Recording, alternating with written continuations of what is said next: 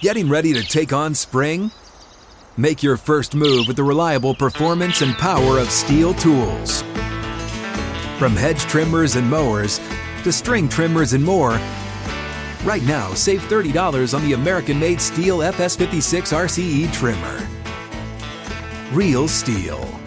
The FS56 RCE is made in America of U.S. and global materials. Offer valid through June 16, 2024. See participating retailer for details.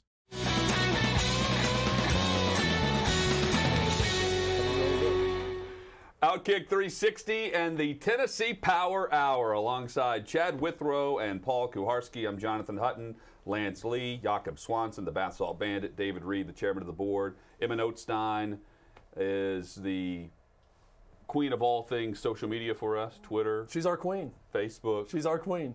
Instagram. If you're watching on YouTube, we hope you'll subscribe to the channel. If you have an Amazon device, you can find us really quickly by asking Alexa to search Outkick on YouTube. We hope you'll share the show each and every day as we are live at noon Eastern, 11 Central, and the final hour of the show each day, the Tennessee Power Hour. We start today with the Tennessee Titans. We're going to get to the headlines, including Vanderbilt, in a moment. But, Paul, with the 17th game announced across the league, made that official yesterday at the NFL owners' meetings the Titans will pick up an extra home game. The AFC teams pick up the extra home game this year. And as we check out the Titans' home and away schedule, on paper, it is brutal.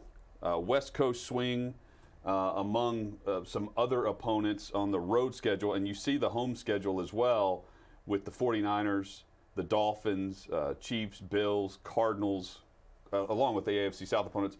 The extra opponent, the 17th game they'll be hosting the New Orleans Saints. Things change year to year, obviously, so schedule strength is a difficult thing to predict.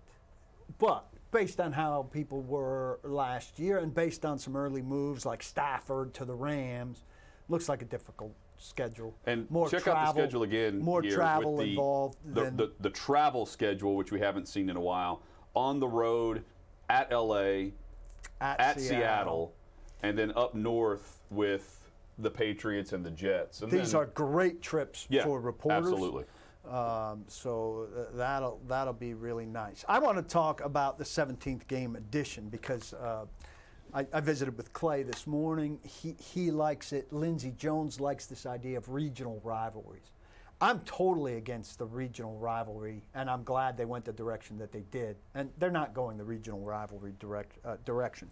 Look, uh, there's some very natural re- regional rivalries. Obviously, Jets Giants annually would be fun. Rams Chargers annually would be great. Kind But- of what kind of what you get in the preseason right now. Yeah, but Titans Falcons or Titans Panthers is not going to create anything big between Nashville and Atlanta or Nashville and Charlotte that has any meaning. These things happen naturally. The best NFL regional rivalries are taken care of by the divisions, Cleveland and Pittsburgh, say, or the NFC North is loaded with them.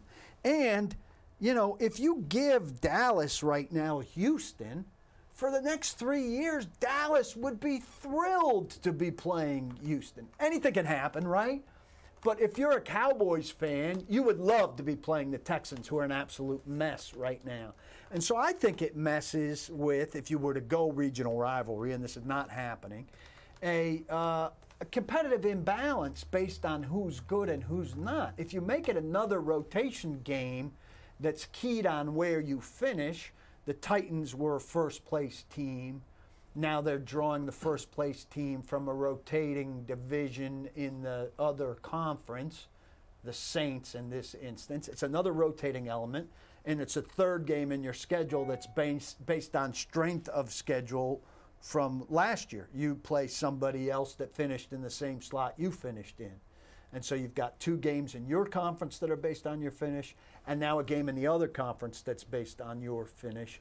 That to me rolls more systemically and is more related to how teams are. Makes more sense. Plus, now you get to see a team a little more often than you would. Usually that rotation is, you know, you're only going to see an NFC team if you're an AFC team in your stadium once every eight years.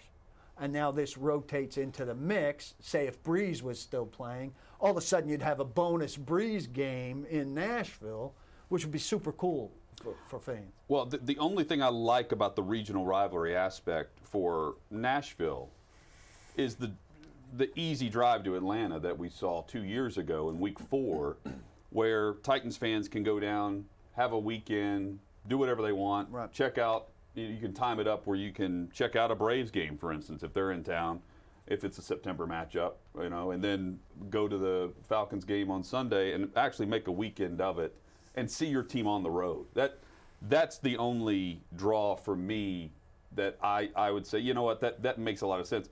Ultimately, though, isn't the goal of the NFL to take this 17th game and make it international, not regionally, but international, Right. with Mexico, Germany, Europe, uh, Canada? I mean, aren't they taking this overseas? Yeah, and also Tokyo. Well, they've, they've conquered the United States. Yeah. In terms of interest and revenue, right? I mean, they they're doing all they can and making so much money here. But you look at the NBA and Europe and China and the amount of money they're making right now, and I think you're you're spot on, Hutton, in that that's the next frontier.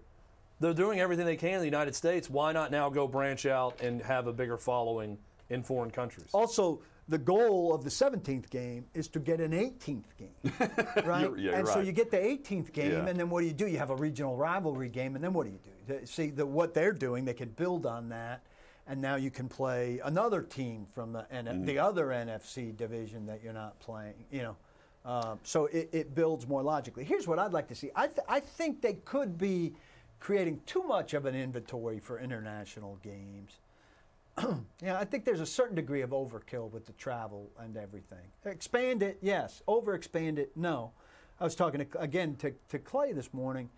I like the idea of, you know, take the Lions to Ann Arbor once in a while, or, or just once, you know, and create a huge event. The Lions are playing at Michigan, and this is a one-time thing. You're going to get 100,000 people there.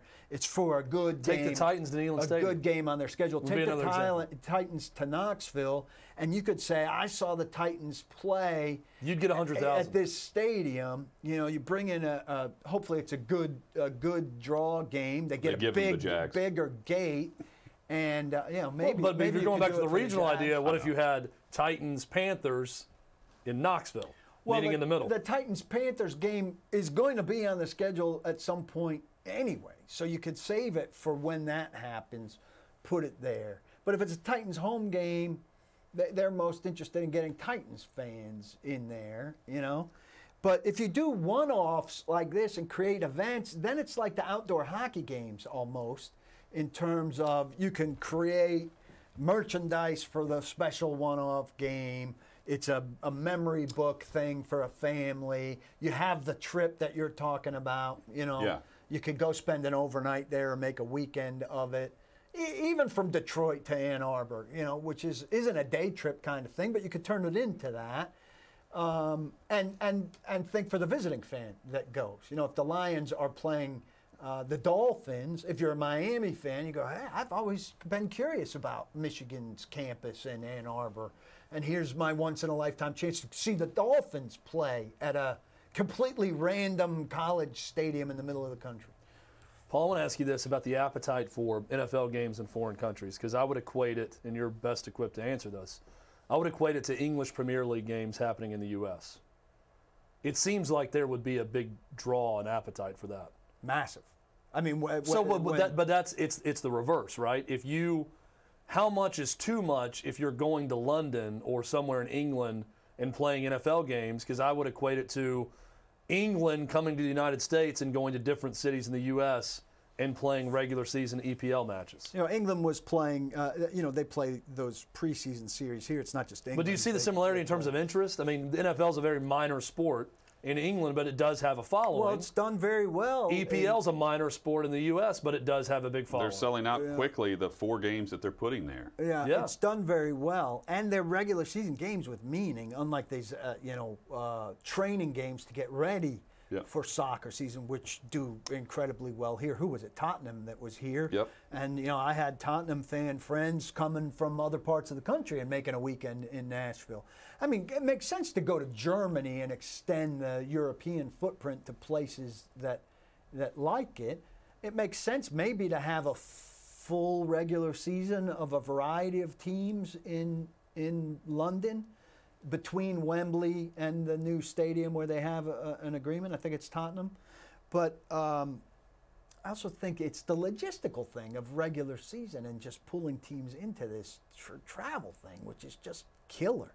They also really like that 9 a.m. window. They don't where have you to can have worry a about the 9 travel o'clock as much. game, a noon game, a 3 o'clock game, and, and Sunday night football. They're not worried about the travel. window. It's like it's like complaining about oh the extra game is so wear and tear on your body. They don't care about that.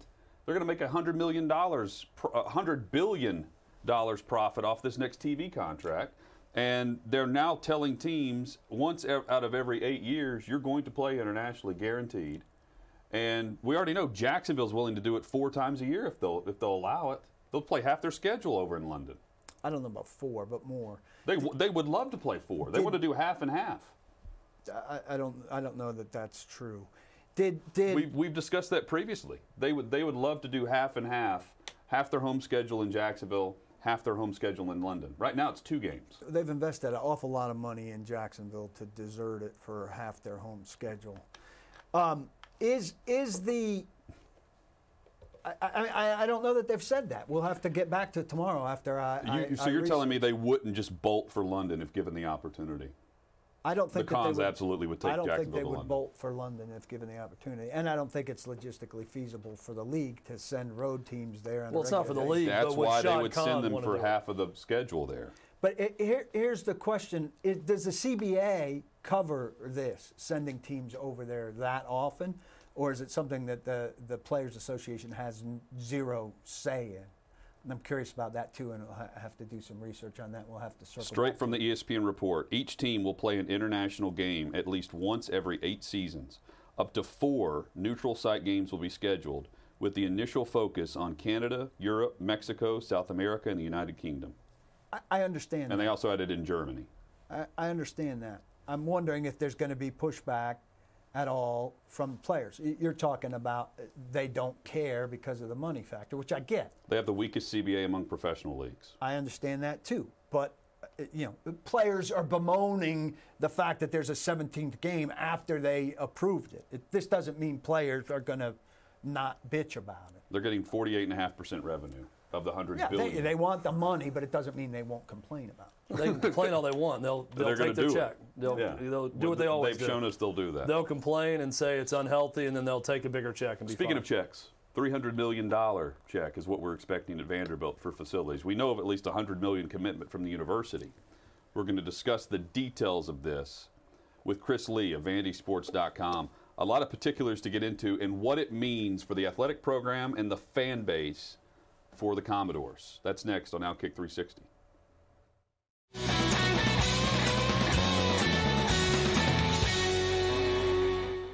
Outkick 360 rolls on. The big news locally in the state of uh, Tennessee was right here in, in Nashville this week for the SEC and for the Vanderbilt Commodores. $300 million announcement where they're going to upgrade facilities in the athletic program. It is something that we have talked about over the course of the decade that we've been together as a show. Whenever we've had this discussion, we've gone to Chris Lee of VandySports.com. Um, Chris, it wasn't too long ago, and Chris joins us now, by the way. Thank you for the time today, Chris.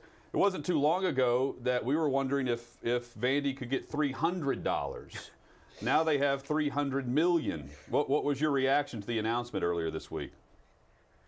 Well, I wasn't surprised given I'd been hearing it for a while, but at the same time, it's Vanderbilt, right? And if any school reserves the right for takebacks, it's Vanderbilt. And so, and let's also point out that they've got to groundbreak and do all these things. And so everything's not in the barn yet, but a great first step. And certainly the school has moved a long way to taking off one of the huge criticisms leveled towards it. And I think a lot of people were very encouraged, and I think for good reason. So, Chris, it, obviously this is something that takes a while to get going and get the, this level of donation. I know John Ingram was the first donation, $10 million. To your knowledge, was this something that was in the works for a while? And was this something that Candace Storey Lee could tell every prospective football coach when they interviewed that this was going to happen? Yeah, it's been in the works for a while. I started to hear about this time last year that they were looking at committing around $300 million. But again, Vandy being Vandy, you just don't know what to believe and what to trust, right? But to the coaching element of things, Clark Lea, I'm told, had some things written in his contract, some assurances. What they were specifically, I don't know. But Clark Lea is a guy who is going to have some options and certainly had options last year and would have had options next year.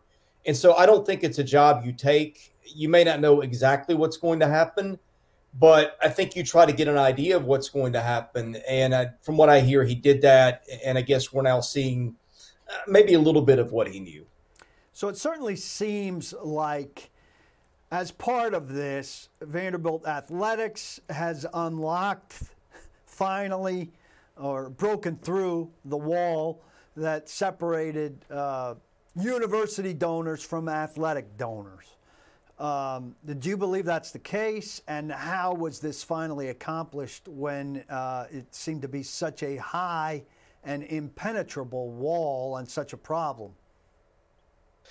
That seems to be the case. I think the biggest first step was, I'm going to say last May, I was told that Daniel Diermeier had made the decision to move on from Susie Stalcup, who was their head of development and they had raised a lot of money under her watch, but I think she had alienated some people. And she was a person that Malcolm Turner, I think, had a lot of conflict with. Is he wanted to raise money, and the school did the school's things to wall off donors. I think getting her out of the way was a major step, but is also a signal, uh, maybe to the rest of the school and to people that we're not going to allow athletics to continue to have the difficulties it's had in the past. And so I think that's a thing where getting rid of her a year ago laid the groundwork for a lot of what you saw today, probably.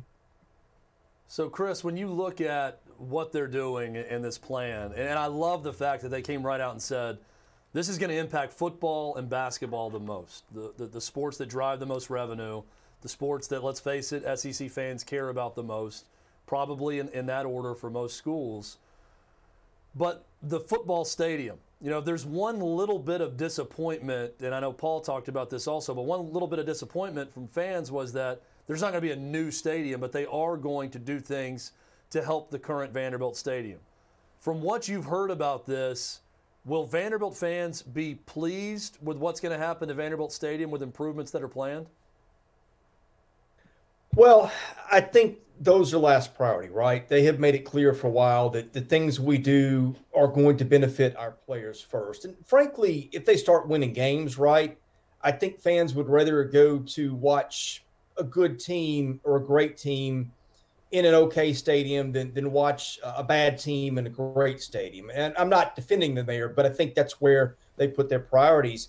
I think you will see that stadium change in a few ways. I think you'll see fewer people there. I suspect that what they're going to do is they will put a football operations center in the closed in zone. Uh, the word I've heard is they'll knock out around 10,000 seats. There'll probably be some club seating over there. I think eventually they will rip out some of the bleachers and go chairbacks in some areas. I don't know if that's going to be in this first phase of things in the next year or if that's going to be a couple of years down the road. People I've talked to tend to think more the latter. And I've heard eventually that they may put in a suite that would be on the baseball stadium side, that would be opposite the press box um, up there. And I think it would allow people to watch both baseball and football games, which would kind of be a neat touch. Again, I think that's something down the road, and, and they may not do it. But I think their priority was to hit performance things like weight rooms and the performance center and stuff like that that will benefit the, the players before it will be the fans. Uh, but I think you'll see some things sprinkled in for the fans too. I know they've talked about better concessions things. I think you'll eventually see like a food court type deal uh, where maybe you don't see the concession stands uh, where they are now. I, I think it'll be maybe a more centralized location which I think would be good. I think it might alleviate some of your your crowd flow issues. Uh, this is a little speculative, but these are things that people have told me at various times. So I think that's what you're going to see. I think that the player stuff will take first priority, but I wouldn't be surprised if you saw some things sprinkled in for fans in the coming years along those lines. Chris Lee is with VandySports.com and he joins us on Outkick 360. Chris, let's look at this from a different angle. We have known for years that there has been a separation of power, a split in opinion with the academics and the athletic programs. Are there those at Vanderbilt that are upset with, with Diermeier for making this commitment to athletics? Oh, I mean, I'm, I'm, sure there are. I think that's one reason you didn't see it before now. I think that anytime you start spending a lot of money on sports, and look, $300 million anywhere for anything is a lot of money, right? So I think the thing to me, it's not just the fact that they are committing this money towards athletics, it's also a sign that the chancellor's got the guts to take that crowd on.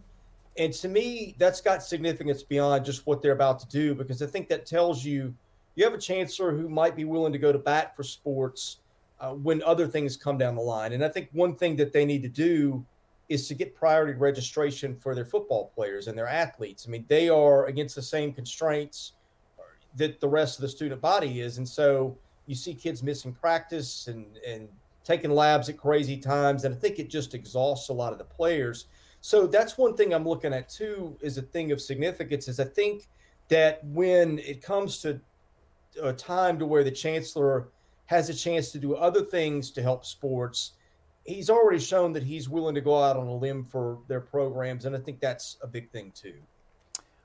Is it your understanding that the football building is going to be where one of the football practice fields currently is? And do you have any inclination as to where they're going to squeeze the basketball building given the limited footprint there? what I think will happen, and they kind of reserve their right to commit to things, and they just said some things may change. But when I've talked to people, what I hear that will probably happen is they will tear out that closed in zone and they'll put the performance center there for football. I think they will roof in or, or close in or, or build an indoor facility somewhere where one of the two practice fields is now for football and for basketball, I think what they will do is they will tear down the Palmer Fieldhouse, which is you are sitting in the closed end zone. If you look diagonally, kind of to your right, uh, beyond the scoreboard, beyond the grassy end zone, kind of diagonally to the right there, that's where that building sits. My understanding is that's probably where the basketball court will go, that the practice facility or the operations center, as they call it. Uh, to me, that's that's a little squeezed, but I, I'm sure they've thought about it, and that's where people that I have spoken to expect that to go. So, Chris, from a football perspective, we like what Clark Lea has done so far, and we can go back. James Franklin, while James Franklin could get along with anyone, and he worked hard to, to build relationships and have the marketing angle for it, um, wasn't necessarily – knowledgeable of Vanderbilt and the way things are done at Vanderbilt when he came in. Derek Mason, while we like Derek Mason, never really jived with the Vanderbilt community. Clark Lea seems like the perfect fit for the Vanderbilt fan, those that didn't graduate from university, but definitely the Vanderbilt alum, and he seems to have generated some excitement with past players and alumni. Do you see him right now as a really good fit for what that program needs right now? Yeah, I think you made really good observations there. I think he's a great fit. Um, at first, I wasn't sure if he should have been the guy. I wasn't against the idea, but they had some decent candidates, and he's never been a head coach, and to me, that matters. But everyone I have talked to has been really impressed with him. And look, let's be clear there's a long way to go from impressing people in private conversations to winning football games. And he may have a lot of things in place that are good ideas, and you can still lose at Vanderbilt for reasons we all know. But having said that, um, he's been in school there. He knows the value of a degree. He knows what he's up against. He lived here. When I have dealt with him and talked to people who've dealt with him, he just seems like a guy who does not leave a lot of stuff to chance and is also probably more realistic than James in terms of, of where he can win battles and how to win battles. And I think the point that you started – your question with was a good one. I think that Derek didn't try to fight those battles and just did not want to rock the boat. I think that James didn't care about rocking the boat and, and didn't care about who he ticked off. I think Clark will be kind of an in between. Uh, and while at times I, I, tend to lean towards more the Franklin approach that y- you got so little done there that you had to use the hammer when you got it. I think that with the chancellor they have in place and what you've seen from him already, I think he's already laid the groundwork that you can get some things done. And I think, especially in light of that, I think Clark Lea is a really good fit for all the reasons you mentioned.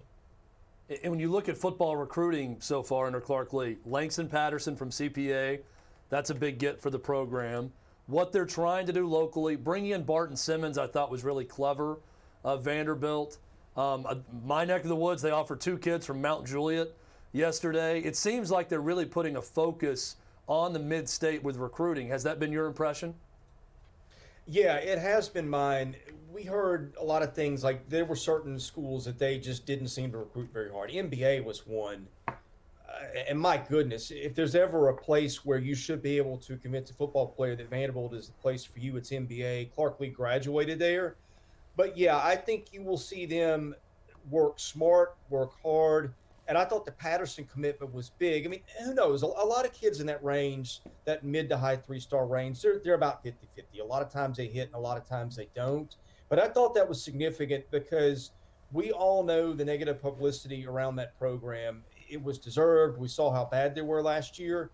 I think when you can come in that quickly and convince a kid who has a lot of great options that soon, who has seen all the warts, to pick your school to me, that's a pretty good harbinger for how he'll recruit. So Jerry Stackhouse uh, now going into year three, as he as he transitions with this program. I guess my question is, Chris, is there any type of transition with Jerry Stackhouse? Is he changing anything up? Is he reevaluating what he's done so far? Or is he going by the same things he told Joe Rexrode in that piece that he's figured it all out in college basketball no one should be questioning him. And his record, while I think it speaks for itself in wins and losses, doesn't really matter because he's the one who knows how to handle this. Or do you expect some adjustment with that program going into this pivotal year three? Oh, I think there's going to be more adjustment than he let on. I, I thought that story was an awful look for him. Um, again, I, I think you make a good point. The record is what it is, and it speaks for itself he's got to recruit better. I think that starts with having assistants who are better connected in the recruiting world. I think you'll see him make one change and maybe two to his staff to address that. You know, I, I think that there's still a lot of things wrong with his approach, but I think changing that would help. And I think the other thing, they're on a kid out of Texas named Lee Dort, it appears. He's the 26th ranked player in this class by rivals. He's a big man. They need great players, and they need big men for sure. I think if that's a deal he can close for 2022, along with some staff changes, I've not been very optimistic about his chances to get it done just because I don't think his setup's been good. I don't think his work ethic has been what you need it to be in this league to win. But I think if he makes the changes and he can get a Lee Dort, then all of a sudden you have to start reevaluating a little bit where the trajectory is. Uh, but he's got to get players and he's got to get them soon. And I'm really watching that one for sure. Chris Lee of VandySports.com joins us on the Tennessee Power Hour of Outkick 360. Chris, uh, a new venture for you and, and several writers at Southeastern14.com. A lot of SEC fans viewing and listening right now, and you've got the top three sports covered, uh, including football, but also baseball and basketball at Southeastern14.com. Tell us about it.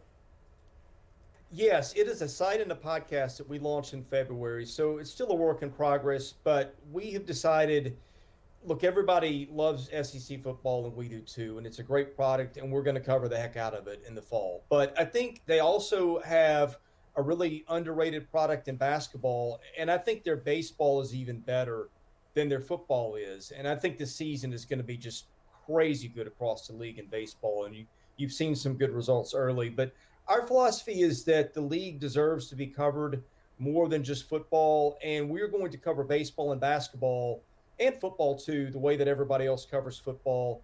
And I think if you like the SEC and you want to go to a place where we keep you updated on what's going on at the 14 schools, where you don't have to do a lot of searching elsewhere. Um, and we'll give you opinions. We'll tell you what's going on. We do a podcast five days a week. I think if you're a general SEC fan, uh, and especially in those two other sports that I think are very undercovered, I think you'll really like what we're going to have for people. Southeastern14.com, the website, vandysports.com, where you can read and hear Chris's work. Chris, thank you as always for the time. Always insightful, and uh, it's just good to be able to finally uh, discuss some some positive steps uh, for for this Vanderbilt program, top to bottom, with the money invested from the top down. Yeah, it's nice to see a new day over there, and I appreciate you guys having me on. Thanks. You got it. Thanks, Chris, Chris. Lee, you can see the Twitter account there, Chris Lee of vandysports.com. He does great work Yeah. covering that program. He does. One of our favorites. And props to him and, uh, and others on the southeastern14.com. I'm looking launch. forward I to just that. bookmarked it. Absolutely. Uh, the Preds last night, they win their sixth straight. That's the longest win streak currently going in the, the NHL. They And do it again. And once again, you know what else I did again? Did you ride it? I went money line There on the you go. Preds, and I went under five and a half. I took Paul's advice. It was five and a half, and I, I won both of those bets on the Preds I last night. laid off. I, I didn't want to push my luck. You didn't chase. I didn't. I didn't continue to chase it. I thought once was enough. You know what I'd started doing? I started my baseball betting. oh, nice. Got to jump on Futures bet or. Uh, I what did I make a futures bet on lately? I made a futures bet on Aaron Judge, who sucks, uh, to lead that uh, AL in home runs. But I also Not made just a bet sucks, on he's a Yankees, loser. Yankees That's right. opening Also a loser. um, we found that I'm out today. counting on no So, soft tissue injury on this one. Preds, Preds right He now, took up though, yoga. not losers. no. Six straight, eight out of nine. At what point, gentlemen, do we start to say, why can't the Preds just be one of these miraculous teams in the NHL that we see Turns every around. year Gets that hot. gets hot at the right time? And we saw St. Louis uh, fire a coach and go from last to Stanley Cup just a couple years ago, right?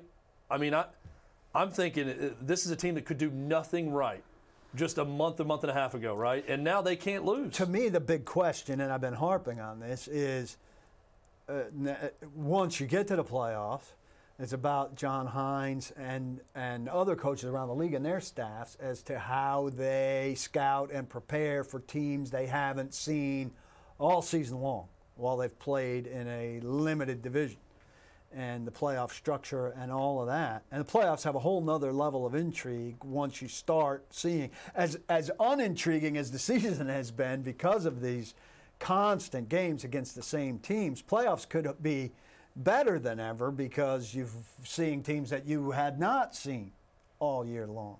So I, a switch could flip for me in terms of the intrigue uh, on the on the matchup front. I'm very curious, and I, I think it puts a lot of pressure on Hynes and, and, and his coaches in terms of how they scout this in advance of potential matchups. Only four teams in the NHL have won more than six consecutive games this year. The, the highest total right now is nine on the season. The Preds have now won six straight. Two other teams have done seven straight before losing a game. So, what we're seeing is one of the better streaks of the entire season, uh, not just some fluke where a team caught fire and, oh, this is just what NHL teams do.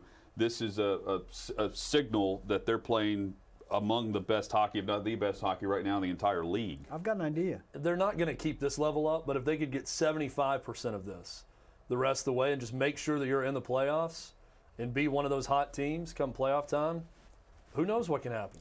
Should, puck luck. should- We've heard a lot about puck luck, Yeah. right? Maybe puck luck will be in their favor now. I've got an idea, and I, I'm wondering if maybe the three of us should head over there Let's go. Head over Go to the Stone. to the, the Stone.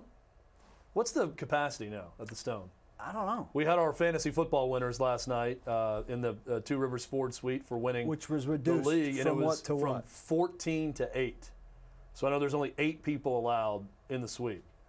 And apparently they're very big on, even in the those- suites, they'll have someone monitoring your mask wearing. Oh, really? Even when you're taking a drink, you have to be eating or drinking something. Well, I know three guys that didn't make the cut from 14. Pat Forde loves that, by the way. I mean, he's a huge fan of Bridgestone Arena because of that mask policy. I know three guys very well who didn't make the cut from 14 to 8. Yeah.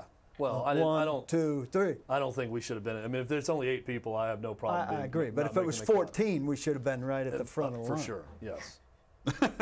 Well, and then I mean, Jakob and we Lance. provided the damn box. I mean, we, we have eight on the staff right now. We could we could fill one of these suites right now. Yeah. Uh, You think- so Jakob and Lance had not seen the commercial we were discussing yesterday. The scoop, there it is. scoop, there it is. Thank you. Yes, I can remember that. I was I was thinking of With the uh, brother or the boyfriend. Yeah, the bro- yeah, the, yeah, exactly. But Clearly the dad. have do have they been to a Preds game? Do we think they've been to a Preds game? I think the only time that If they don't watch TV, do they go to a hockey game? I think the only time that Jakob stepped foot in Bridgestone Arena was the same night I was there when Tool was Death metal concert. I bet he was at the Tool I'm going to differ with you. I think they've both been invited as a guest, and they've taken it like the vast majority of Nashville takes it. Sorry, diehard Preds fans, as a social event. They've had That's a many, compliment. I mean, it's a, it's a place to be. Many beers. They're socially active fellows, and they're in the in the middle of uh, of social events. You know, we could a- we could ask them. Have you guys ever attended a Preds game? And uh, if not, would you like to attend one with us? I'd love to attend a game. Have not. Okay. Okay, Jakob That has answers not. one of them. I would also love to. I've attended one NHL game, uh, San Jose Sharks, and I fell asleep So you didn't. So you Here went to. or at the Shark Tank? uh, back in San Jose. Years wow. So Fell asleep. neither have been to a Predators game Let's make at this Bridgestone happen. Arena. Let's make this happen. It's like our sons. We'd love to go. It's like Liam McHugh with supple faces. We're going to take them to the first hockey game. Maybe if you're good, we'll get you some cotton Supple, candy supple bearded over faces. there also. Shockingly, I bet that I've been to some of the same concerts they've been to. Well, just Smashing Pumpkins, Nine Inch Nails, Marilyn Manson. Tool. Well, Marilyn Manson was at a Sin Amphitheater. I've Oh. not seen him at Bridgestone Arena. They're saying no to all of these. I saw Iron Maiden there. Okay, was not at that one. Foo Fighters. Missed that one. Foo Fighters I wish I missed that. I this wish I, I wish I missed that one. It was too harsh for me. Uh, too harsh, too loud. Yeah, you know I struggled with that Foo, Foo Fighters. Fighters, yeah, Foo Fighters, too harsh for Paul. Too Tuharski. harshky. Paul Tuharski for the Foo Fighters there. Uh, hit us up on Twitter at Outkick360. Uh, we're going to run through some of the YouTube comments as well when we come back. We we haven't uh, checked in on that with the, the shoes. I wonder if David David is there. He's building our uh, our desk. He's very busy. Also, what political story do you want us to talk about? That seems to be a, a recurring theme on YouTube Oh. David- and on Twitter. it's spilled into Twitter. Ted. David David is now um, he's now critiquing my shirt. So we will uh, we will read this when we come Yeah, back for um, No is it David barred. David or David David? We'll Let's, find let's out. call him David. on this Holy Week, thank God for David David and the material that he's provided. Our king on Outkick 360. You my king.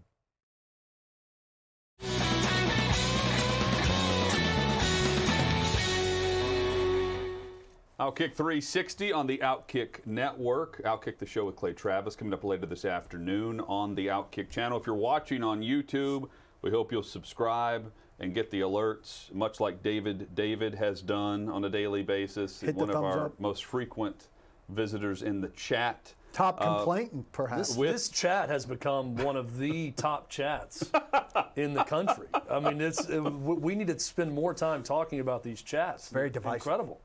Very, very divisive. Like this country. it's really just emblematic of the country right now. Very divisive. It's Twitter and Parler coming together on That's right, YouTube. yes. is what this is. Um, and you can see by the comment from our king David David on this Holy Week, who uh, critiqued uh, Chad's shoes yesterday and today. Yeah, I'm critiques doomed my- tomorrow. Critiques my shirt. Uh, with the different neck sizes, he doesn't need to wrap his 17-inch neck with a 14-inch collar. Let's get a close up Is it, of his. does it look real? Maybe it's because I had to button this button for the mic today, uh, but this isn't a collar that I would normally button at the top anyway for a tie. You know, I don't have the dad bod like David David to, to do that. I would actually wear a more uh, a dress shirt. with I, a I don't suit know. There's zero problems with the size of your shirt. I, I don't know. this again. This is for a, a second straight day. It's like he's choosing a really bad hill to die on. Yeah. These shoes are outstanding. There's no. I mean, again, it. like we're, we're and being this shirt is the by perfect size. we're There's being nothing wrong with critiqued by An- Achilles, an the god himself. Yeah, an Yes. invisible man. So, I mean, I, I, I do want to take every word to heart um, because this guy is no doubt a clean bill of health uh, who holds down multiple jobs and is not just sitting in front of his computer all day eating Cheetos. D- well, we, we appreciate you being in on the chat and watching the show, but Right. David, David, do us a favor, and just like we're having uh, prospective interns DM us for this summer, DM us a picture of yourself. Any picture. Oh, yeah. Pick your favorite We'll outfit. spend a it could segment be, it breaking could be it Slap down. any it on. DMs with a please, photo of please put it back on me, the camera. Full body shot. Any picture. Full body shot. Pick a shirt that you feel looks best on you, size wise, everything. Pants. F- favorite shoes, since you Yeah, hate please, mine. pants. the best outfit you have, send us that picture. What we'll do is we'll take that picture and we're going to put it up on this screen that you're watching right now on YouTube. And then we will critique you on that day. And it's going to be a lot of fun. Yeah. So turnabout is fair play. Please DM us a picture of yourself. It's, I feel like the last few He's a shows have been tailor. really fun. Picture of Brad yeah. Pitt coming. That, that's Yeah. David David's. Uh, Oh, this is Clive Owen. I, I, no, Sorry. I, I, I picture uh, what's the Project Runway guy? Uh, Tim Gunn is that his name? Yeah. I picture that as as David David. He walks around with you know a measuring tape around his neck, uh, wanting to tailor someone a new suit on a daily basis. Yeah, basis. collars have varying heights, and we have varying shirts with varying collars. I, I think you could say, and some are higher, some are lower, some are medium. By the way, uh, Jakob back there had never heard of the. Scoop There It Is commercial. No knowledge of it. Never been to a Preds Never game. been to a Preds game.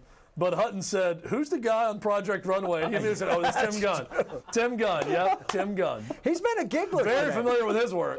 Jakob's been very giggly today. Yeah. uh, which He I- snorted I don't know. times. Either this means that we're very And funny not bath today. salts, just actually out of laughing. Yeah, well, uh, let's check in with Jakob. Uh, Have we been particularly funny today, or are you particularly Only ticklish? A couple times with the turn of phrase here and there.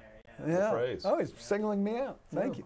T- tomorrow, David David will be singling me out. He's working his way across the room, so I'm going to be You better be on your particularly. game tomorrow. You better be Tim well tailored. because we know where he'll go if he can't find fault with the wardrobe. Right here, That's where they all right go. there. And let me tell you, I'm going to go p- proactive here, David David. I know I'm bald. gotcha. Do we think David is bald or long hair, short Very hair? fat. He's very, Very fat. You know. I See, have I, no- I, I picture him as thin. No, I have no he's not thin. expectation of David David. It's weird. Normally He's you can slob. get like this is this is the guy's background. This is where he's from. This is what he probably does for a living.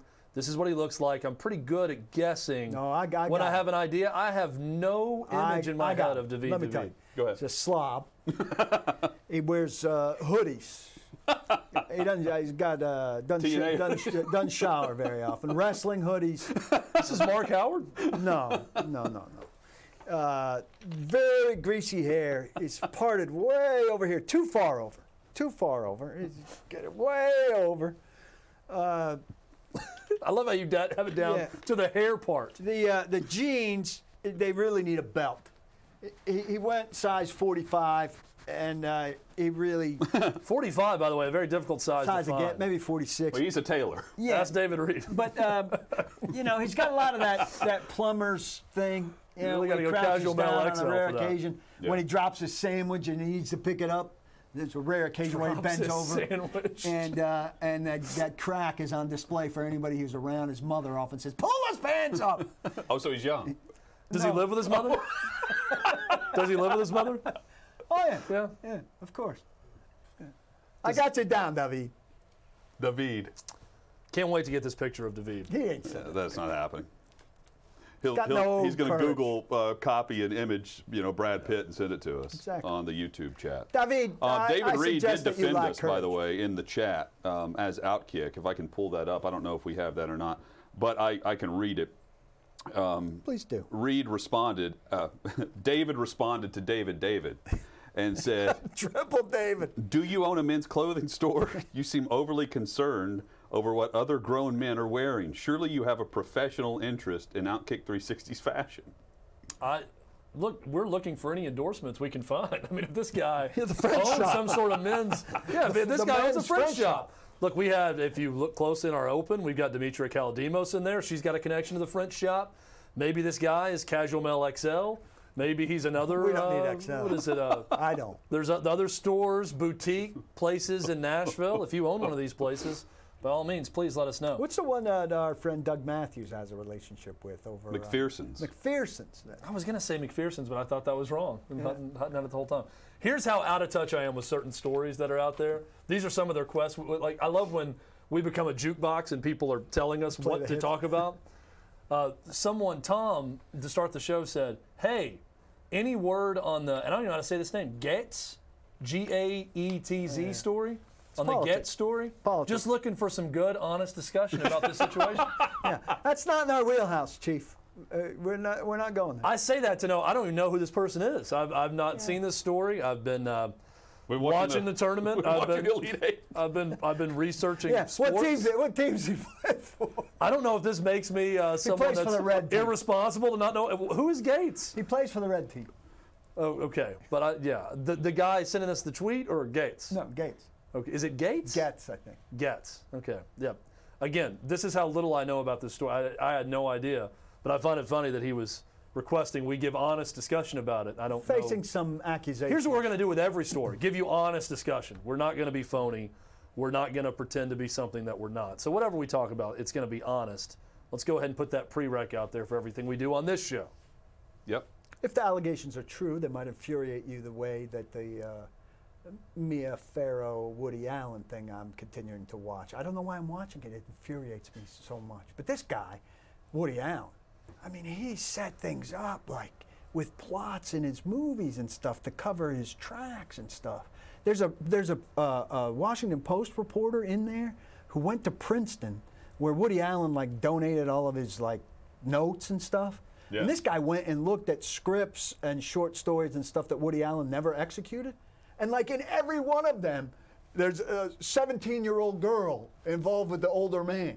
He's got this undercurrent running in every single thing he writes, like to normalize it so that his real life actions are covered, like because he's got it covered.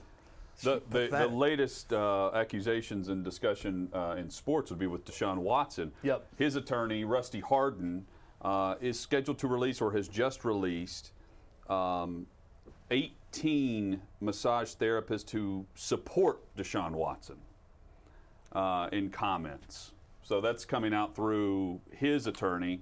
But again, that's not addressing the the number that are filing civil lawsuits. These were his follow-up against- massages. He just had a massage where he Yeah. did something, and then not needing any relief of that sort, he had a That secondary massage. that will That be was the, yeah, the, later that day. The morning massage, this is the afternoon masseuse. The one Yeah, thing I find incredibly incriminating, I, I sent you guys the link. I, I imagine you read Jenny Vrentas' Yeah. article in SI. Now, here's a, a masseuse, remaining anonymous, but with an accusation independent of any of these lawyers. not involved in any civil case. Not involved. And SI, you know, is airtight. They, in the reporting, they're cross checking it with people this masseuse talked to right after the event. The masseuse that sent her Deshaun Watson as a client who she spoke to immediately. This is a very incriminating story because it's detached. It's a, a third party that's detached from either lawyer, completely separate of everything.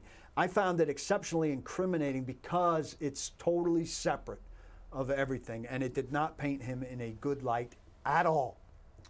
I just think you get so many of these stories, and the Jenny Vrentas piece was good. And that story is very similar to every other story that's out there. That this is not a coincidence. It's a trend.